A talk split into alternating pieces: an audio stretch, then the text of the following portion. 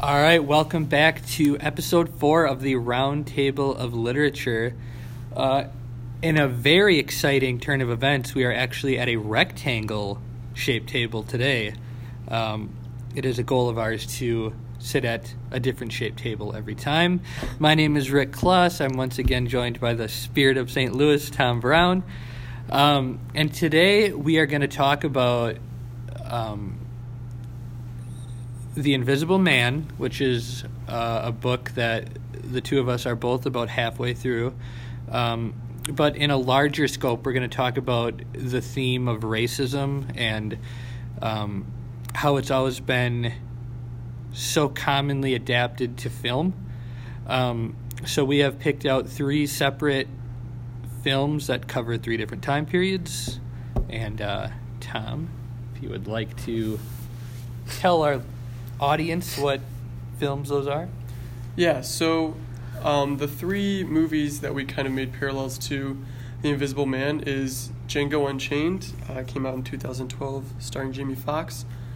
Um, the Hate You Give, um, it just came out just recently in October of 2008.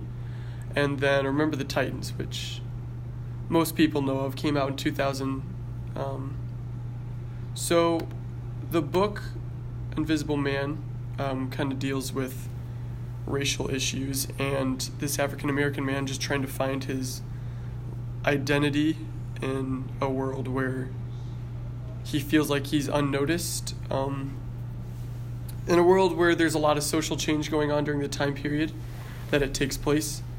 And um, so there's a scene, Rick, we talked about this earlier, that kind of directly paralleled, at least in my mind, between Invisible Man and Django Unchained, where the, the book Invisible Man opens up with this graphic scene where all these white men are drinking and smoking cigars and betting money on this boxing ring of like 15 different blindfolded African American men. And these men are just being pummeled, and the guys are watching this like it's a sport, and it just describes the scene as graphic and bloody, and there's blood spilling out all over. And um, then afterwards, after the fight is over, um, they have like this mat where they get to collect their winnings or so they think they're collecting their winnings, and really when they go to collect their winnings, they just get zapped by this electronic rug, and all the men just look at this like it's a comedy show, and it's really kind of disturbing. And it, it reminded me of if you've seen the movie Django Unchained, the scene um, in Leonardo DiCaprio's like quarters or whatever. He's he's betting on this fight with another man. These two slaves are fighting each other not to the death, but basically to the death. They're like it was to the death. I mean, the did the one died. the one guy did actually die?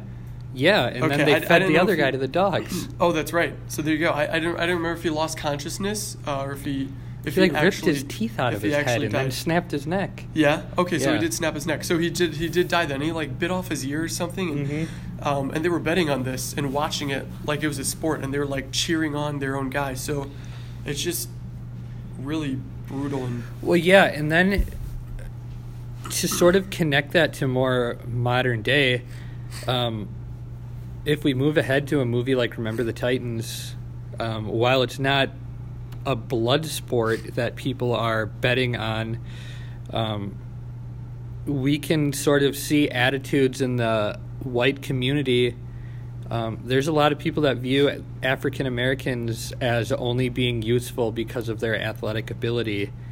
Um, and sort of a dehumanizing attitude that a lot of white people have towards the African American community, where they're viewed as more of entertainers than rather um, equal human beings. So, um, while in the 70s, when Remember the Titans takes place, we're not talking about people beating each other to the death. We're still talking about um, African Americans being valued and viewed as sort of objects that are only useful for athletic endeavors. And it's kind of sad to see. Um, I read a book last semester by Shaka Senghor, and it was basically about his life growing up in the streets of Detroit. And it's kind of sad to see that that idea that um, like the idea that you just talked about African Americans just being prized for their athletic ability. It's kind of sad to see that that's almost been instilled in some cultures today in like really bad um, areas in the cities where there's just poor education systems, poor home life. Uh, the one book that I read by Shaka Senghor, he he literally said that people had just no hope and they just didn't feel like they were able to make a decent life for themselves.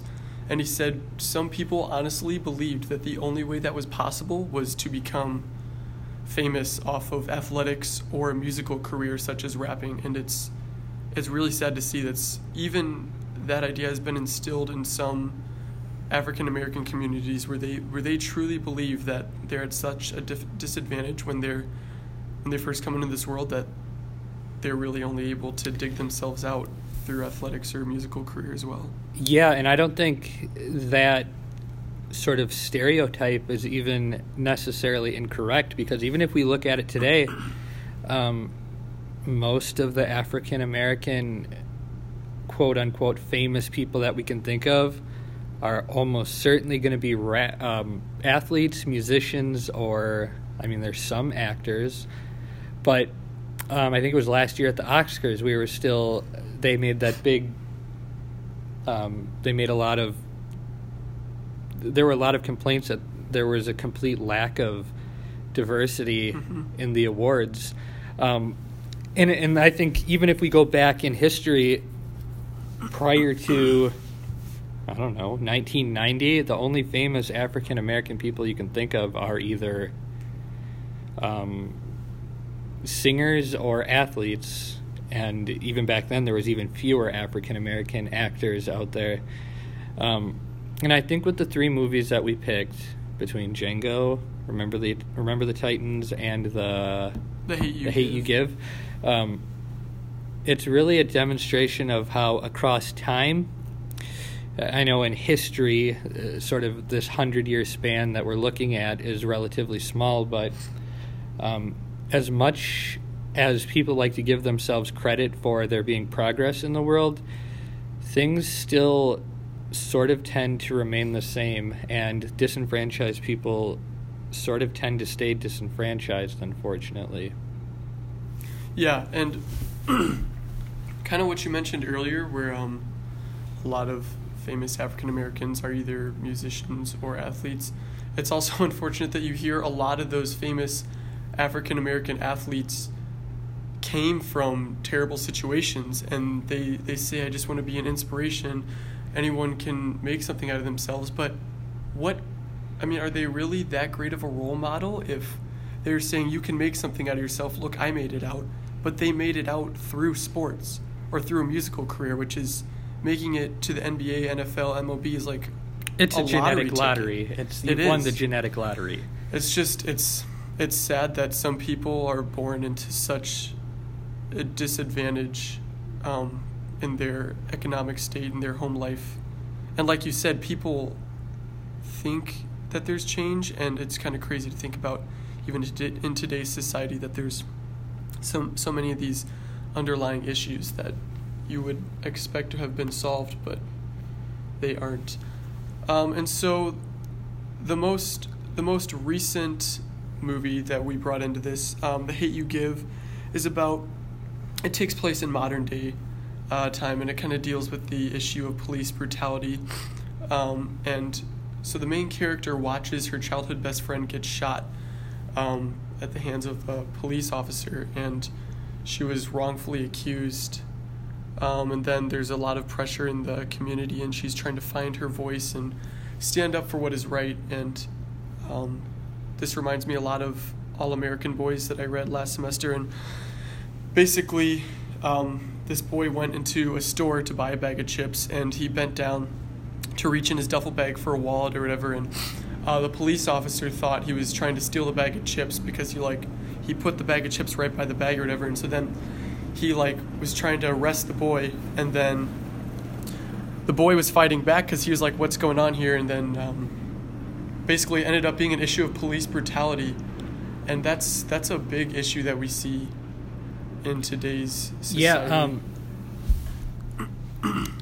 uh, fortunately, I suppose, for me, the whole issue of police brutality is something that I've never really been uh, witness to myself um, as a just middle class rural white person.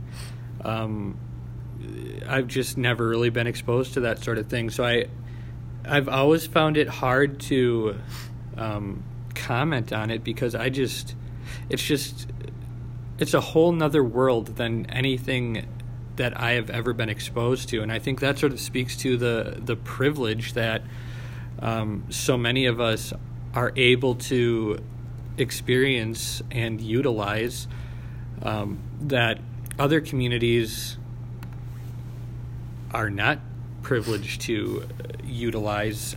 Um, and I think with that sort of thing, it's it really highlights the underlying issue of um, of prejudice that still exists in today's world mm-hmm. because um, so many people, when they hear about police brutality, they think about their own lives and think, well, I've never experienced that. This obviously doesn't exist because I've never seen it. And what did these people do that provoked these police officers? Um, so I think it's it's hard for the African American community to really um, highlight a lot of the issues that go on in their community because so many of us just are not around that sort of thing and just can't connect to it at all. Yeah, and so I agree with what you said. Um, and like being being from St. Louis, I was around the area um, during the time of the Michael Brown shooting in Ferguson. But even like you said, like I don't know what it's like. I can't experience it, even though I'm there like close to it, like 20 minutes away, I'm still watching it from my living room on a television. I'm not I'm not directly impacted by it, so it's really hard to speak on this issue or to fully understand. Um, but literature and film and things like this are a way where we can sort of get a glimpse as to what it's like. It can take us literature and movies can take us places that we can't normally go, but um, like you said, being a white male, I, I will never probably in my lifetime experience issues like this. So it is it is a very difficult issue to speak upon. Um, yeah, and I think that's why it's such a common topic in in film and literature. It's just because um, it's a way that these issues can be highlighted, and it's a way that a voice can be given to a population that otherwise wouldn't have that voice. Mm-hmm. Um, but even with that, it's still, like you said, at the end of the day, I'm sitting there watching it on a TV screen, and when the movie's over, I turn it off and go back to my own life. Um, so while it does highlight a lot of the issues that exist, it still doesn't do a lot to change people's attitudes, unfortunately, because um, so many people are so privileged in our world, they are just comfortable with their life as it exists and aren't willing to change things. But I think with that, we are going to wrap up episode four of the Roundtable of Literature. Um, anything else to say, Tom? No, I think I think that was a good recap. And like you said, um, people just go back to their daily lives after watching or reading reading these things. But the hope is that it at least changes their perspective, so that they're open to to different ideas and different um, viewpoints. So maybe next time you read or watch something that deals with this, just kind of go into it with an open mind rather than just watching it or reading it for an entertainment um, purpose or value. All right.